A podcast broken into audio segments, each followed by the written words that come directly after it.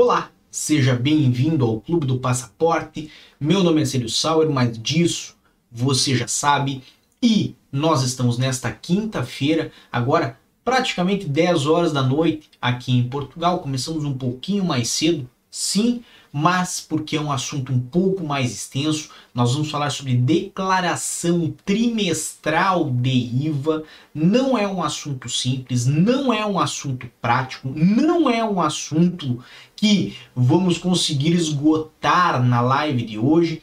E sim, é um assunto que requer a sua atenção, requer pontuações com prazos e tudo mais. E pode sim lhe trazer prejuízos financeiros. Então temos aqui conosco, como sempre, nosso convidado, o espírito do prejuízo, ele que tem acompanhado agora o nosso canal neste ano de 2021, já teve o ano 2020 todo para ele, mas esse ano 2021 ele entrou com tudo o espírito do prejuízo e está aqui no nosso canal hoje para falar justamente sobre esse assunto que é a declaração trimestral de IVA.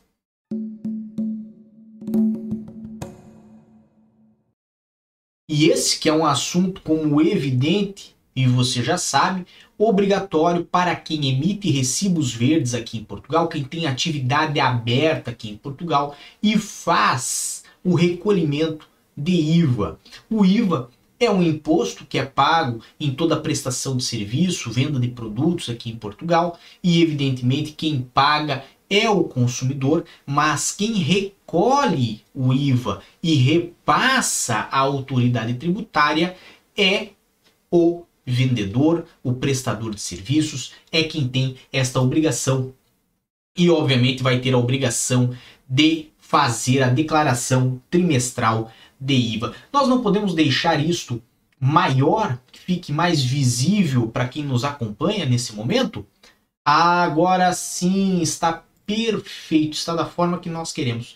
Por quê? Porque este assunto nós vamos tratar passo a passo de uma forma simplificada para você, para que você possa pelo menos ter aí os conceitos básicos necessários para realizar essa declaração sozinho. Lembrando que eu faço a minha declaração trimestral de IVA já há alguns anos e aconselho a você, apesar das dificuldades, a aprender a fazer para não depender de outras pessoas. É sempre bom que você tenha conhecimento sobre fatores que estão relacionados a dinheiro. E hoje eu trouxe para vocês inclusive uma frase muito boa que tem tudo a ver com o nosso assunto, que é: você nunca ganhará muito se ficar apenas se preocupando em minimizar as perdas. Isto é tudo o que está relacionado a IVA. Por quê?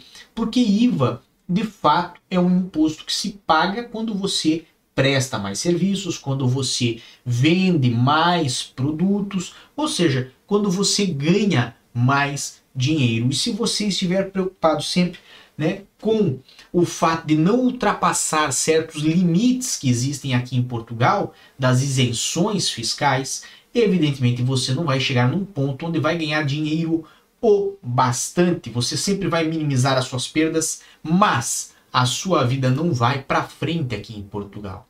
Você não vai ter capacidade nem lastro financeiro, por exemplo, para financiar um imóvel e sair do aluguel aqui em Portugal. Então, tenha sempre atenção a isso. Lembre-se de ganhar mais dinheiro e não de reduzir as suas perdas financeiras. Ok? Então, o nosso assunto de hoje já vai começar e vamos começar por onde é evidente. Nós vamos começar pelo portal das finanças, que é o portal que você deve acessar quando buscar realizar a declaração da é, declaração trimestral de IVA, tá? Então, para isso você vai precisar das suas credenciais de identificação e senha e vai clicar ali onde está aquela flecha vermelha em iniciar sessão, certo? Para que a partir desse momento você tenha acesso à área de autenticação, aonde vai colocar o seu número de contribuinte e a sua senha. Se você não sabe qual é a sua senha, é porque talvez você não a tenha. E A senha é enviada pela autoridade tributária aduaneira em uma carta que vai à sua morada ou à morada do seu representante fiscal. Então, se você tem representante fiscal ainda em Portugal, é importante que você observe e converse com ele para que ele faça o encaminhamento desta senha que você vai precisar para ter acesso ao portal. Nisto, quando você tiver acessado o portal das finanças, o primeiro ponto que você deve fazer é verificar quais foram as faturas emitidas no período. Então, se você emite recibos verdes, por exemplo, poderá acessar no sistema a parte onde você faz essas emissões, vai em consultar e você vai selecionar a data de emissão do período correspondente. Quais são os períodos correspondentes? Neste caso aqui, nós fizemos sobre o primeiro trimestre, que é entre janeiro e março. Mas você pode fazer no segundo semestre, terceiro semestre ou quarto semestre, sendo o segundo entre abril a junho, o terceiro entre julho a setembro e o quarto trimestre entre outubro a novembro. Ou seja, tudo que for faturado dentro de um destes quatro trimestres, você tem que fazer a declaração. Lembrando que esta declaração ela é feita sempre no mês subsequente ao final do trimestre. Ou seja, se esse trimestre acabava em março, que é o primeiro trimestre, em abril inicia o período para que eu faça a declaração relativa ao primeiro trimestre. No segundo trimestre, se o segundo trimestre começa em abril e acaba em junho, em julho terei que fazer a declaração relativa ao segundo trimestre. E assim sucessivamente, até que no último trimestre do ano, que é entre outubro e dezembro, eu tenha que realizar a declaração de IVA somente em janeiro do ano seguinte, ok?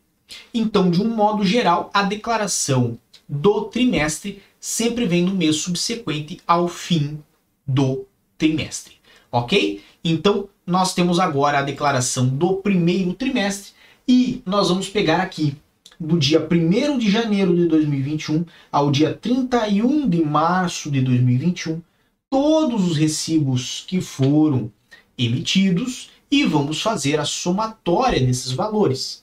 Para simplificar, se você for nesta página, na parte inferior, vai ter a possibilidade de baixar em Excel. E Baixando em Excel, ficará mais fácil para que você perceba os valores que foram é, faturados naquele período. Depois disso, depois disto, nós vamos a outra área que trata da declaração periódica do IVA. Se você não conseguir encontrar esta área, pode ir na lupa, na parte das pesquisas e, obviamente, na parte superior ali das pesquisas, bote declaração periódica do IVA e vai ter várias opções. Qual você vai selecionar? Vai selecionar entregar declaração. Existe uma declaração automática, mas ela só é disponível depois do 15º dia do mês em que for prestar a declaração. Então não é este o procedimento que nós vamos seguir, nós vamos seguir pelo procedimento tradicional. Nesta situação, você vai ter outra tela a ser aberta em que vai iniciar um assistente de pré-preenchimento, aonde você vai poder colocar os seus dados de identificação fiscal, a localização da sede, se é no continente ou nas ilhas, o período, qual foi o ano relativo a essa declaração, 2020, 2021, 2022, não importa, ok? Vamos sempre lembrar que o ano tem que ser pretérito, não futuro. E o período declarativo, se é o primeiro trimestre, segundo trimestre, terceiro trimestre ou quarto trimestre. Depois de preencher isto, clique em pré-preencher e vamos ter já o início desta declaração é, trimestral de IVA, que vai ter ali o número de identificação fiscal, aqui foi apagado, mas vai estar preenchido e você vai ter que preencher se o prazo da declaração está dentro do prazo ou se ela está a ser prestada fora do prazo, ok?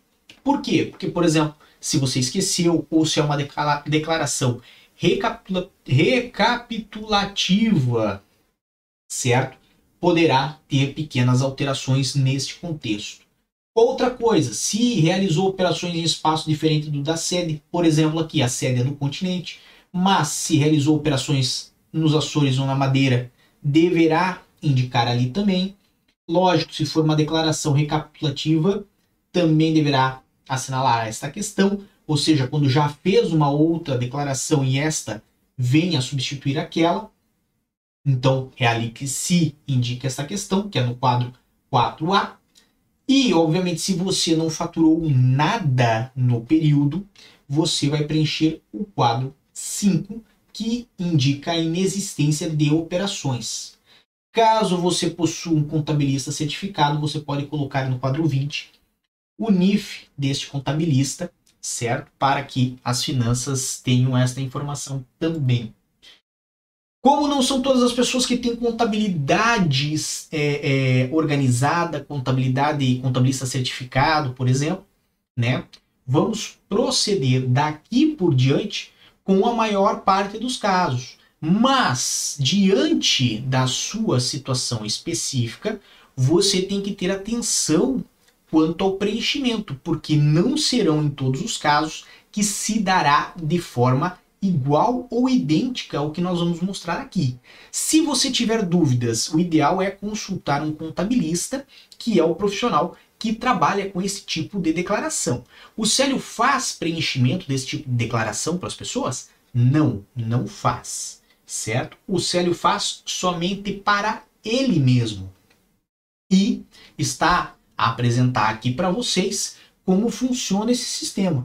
Mas orientações quanto a estas questões de preenchimento, o ideal é sempre ter contato com um contabilista. Ah, mas o Célio, quando tem dúvida, quando o Célio tem dúvida, ele vai, pesquisa, estuda e também consulta contabilistas. Ok? De um modo geral, tem operações em que liquidou ou autoliquidou o imposto. Aqui é operações nas quais você teve que recolher o IVA. Então você pode colocar sim ou não. Tem lá também a opção de operações em que não liquidou o imposto, certo? Em que o IVA não foi cobrado. Tem imposto dedutível ou regularizações. Isto ocorre, por exemplo, quando você tem custos com a sua atividade, em que nesses custos lhe é cobrado IVA e você pode fazer, por exemplo, deduções deste IVA pago ao que vai ter que pagar agora para as finanças. E, obviamente, tem aqui que selecionar em todos esses casos entre sim e não. Conforme o que você selecionar, abrirão mais quadros ou se omitirão quadros dentro desta área do apuramento. De um modo geral, quando nós vamos para o quadro 1 do apuramento, temos ali transmissões de bens e prestações de serviço, ou seja, aquelas vendas e aqueles serviços que foram realizados, você tem três taxas de impostos: taxa reduzida, intermediária e taxa normal. Você vai colocar em cada uma dessas opções o que faturou de acordo com cada taxa. Cada taxa, desculpa, não tem I ali. Então, o que ocorre? A taxa reduzida é aquela de 6%, intermediária de 13% e normal de 23%. Neste caso aqui do nosso exemplo, foi preenchido apenas o item que está identificado na cor vermelha, que é o faturamento, a taxa, a taxa normal de 23%. E logo no quadro à direita deste vermelho, temos em azul que preencher o quanto de imposto que é a favor do Estado. Então, se a taxa é 23%, para cada 100 euros da base tributável, temos 23 euros de imposto a favor do Estado. Lembre que quando falamos de base tributário, tributável, falamos do valor base daquela faturação, não falamos do valor total. Ok? Depois vocês verificarão que o quadro roxo lá embaixo vai se modificar de acordo com o quadro azul. Então, se nós colocarmos no quadro azul 23, automaticamente haverá o preenchimento do, dos itens que estão aqui na, na caixa 11, logo ali embaixo, né, no item 91, 93 e 94, de que estes itens vão se auto-preencher. Então, ali o que está preenchido em azul vai automaticamente aparecer igual no item em roxo. E por que, que eu falo isso? Porque essa parte de baixo ela não é, é não se altera, né? não é possível de você preencher. O sistema faz isso sozinho. Da mesma forma, aquilo que está em verde, no que fala total do imposto a favor do Estado, a somatória ali das, do, dos vários valores né, de imposto que forem pagos. Então, supomos aqui que temos uma pessoa que fatura mil euros a taxa reduzida, mais 200 euros a taxa intermediária, mais 100 euros a taxa normal. Nós vamos ter isto preenchido ali na base tributável e no que tange o imposto a favor do Estado, cada um dos quadros será preenchido com o valor respectivo do imposto que é devido.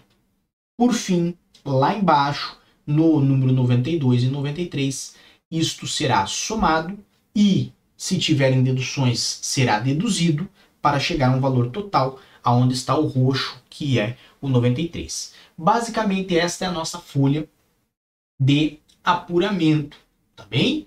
Depois dela, temos a folha de desenvolvimento, aonde temos aí é, outras opções, principalmente é, de operações que forem efetuadas para países comunitários ou países ou territórios terceiros e outras regras específicas. Neste ponto, nem todos os declarantes devem preencher, então tem que ver o seu caso específico, certo? Mas o mais importante é que neste momento após o preenchimento de tudo o que você deve preencher relacionado à sua declaração específica, você vai clicar ali naquela opção validar que está indicada pelo nosso, é, pela nossa flecha vermelha. Esta opção validar vai fazer uma prévia análise, se podemos dizer assim, dessa declaração e ver se, pelo menos a princípio, aparentemente está tudo correto.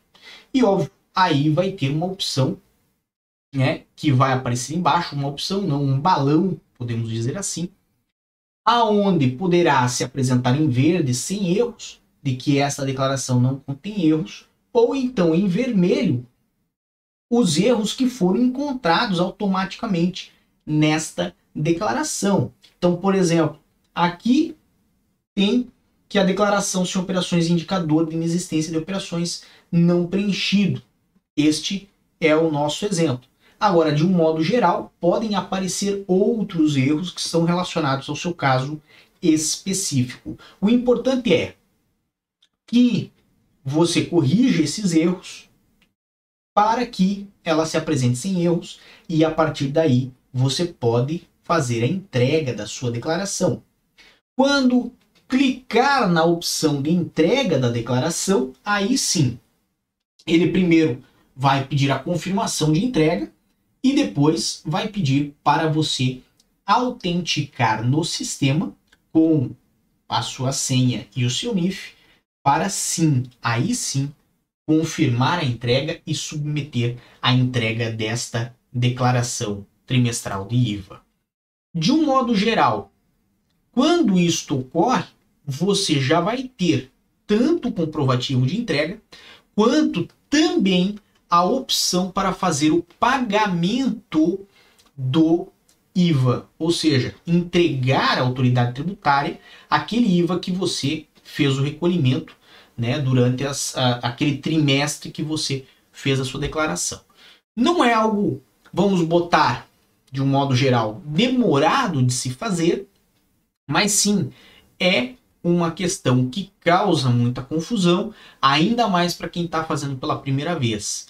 Então, a minha dica é: vá, familiarize-se com o sistema, acompanhe o nosso vídeo aqui enquanto acessa o sistema e Caso tenha dúvidas, não hesite em contactar um contabilista, porque qualquer erro que você cometer nessa declaração e principalmente nas posteriores vai ensejar custos, seja para corrigir, seja nos impostos que vai pagar a mais.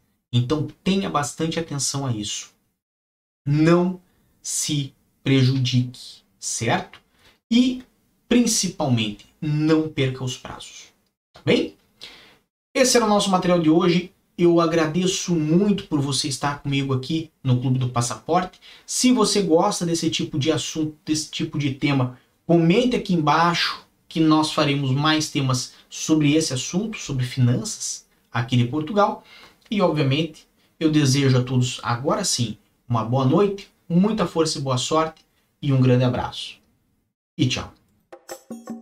O que você acaba de assistir tem caráter educativo e informativo. Compõe-se de uma avaliação genérica e simplificada. Agora, se você quer saber de fato como as coisas são, você vai ter que ler.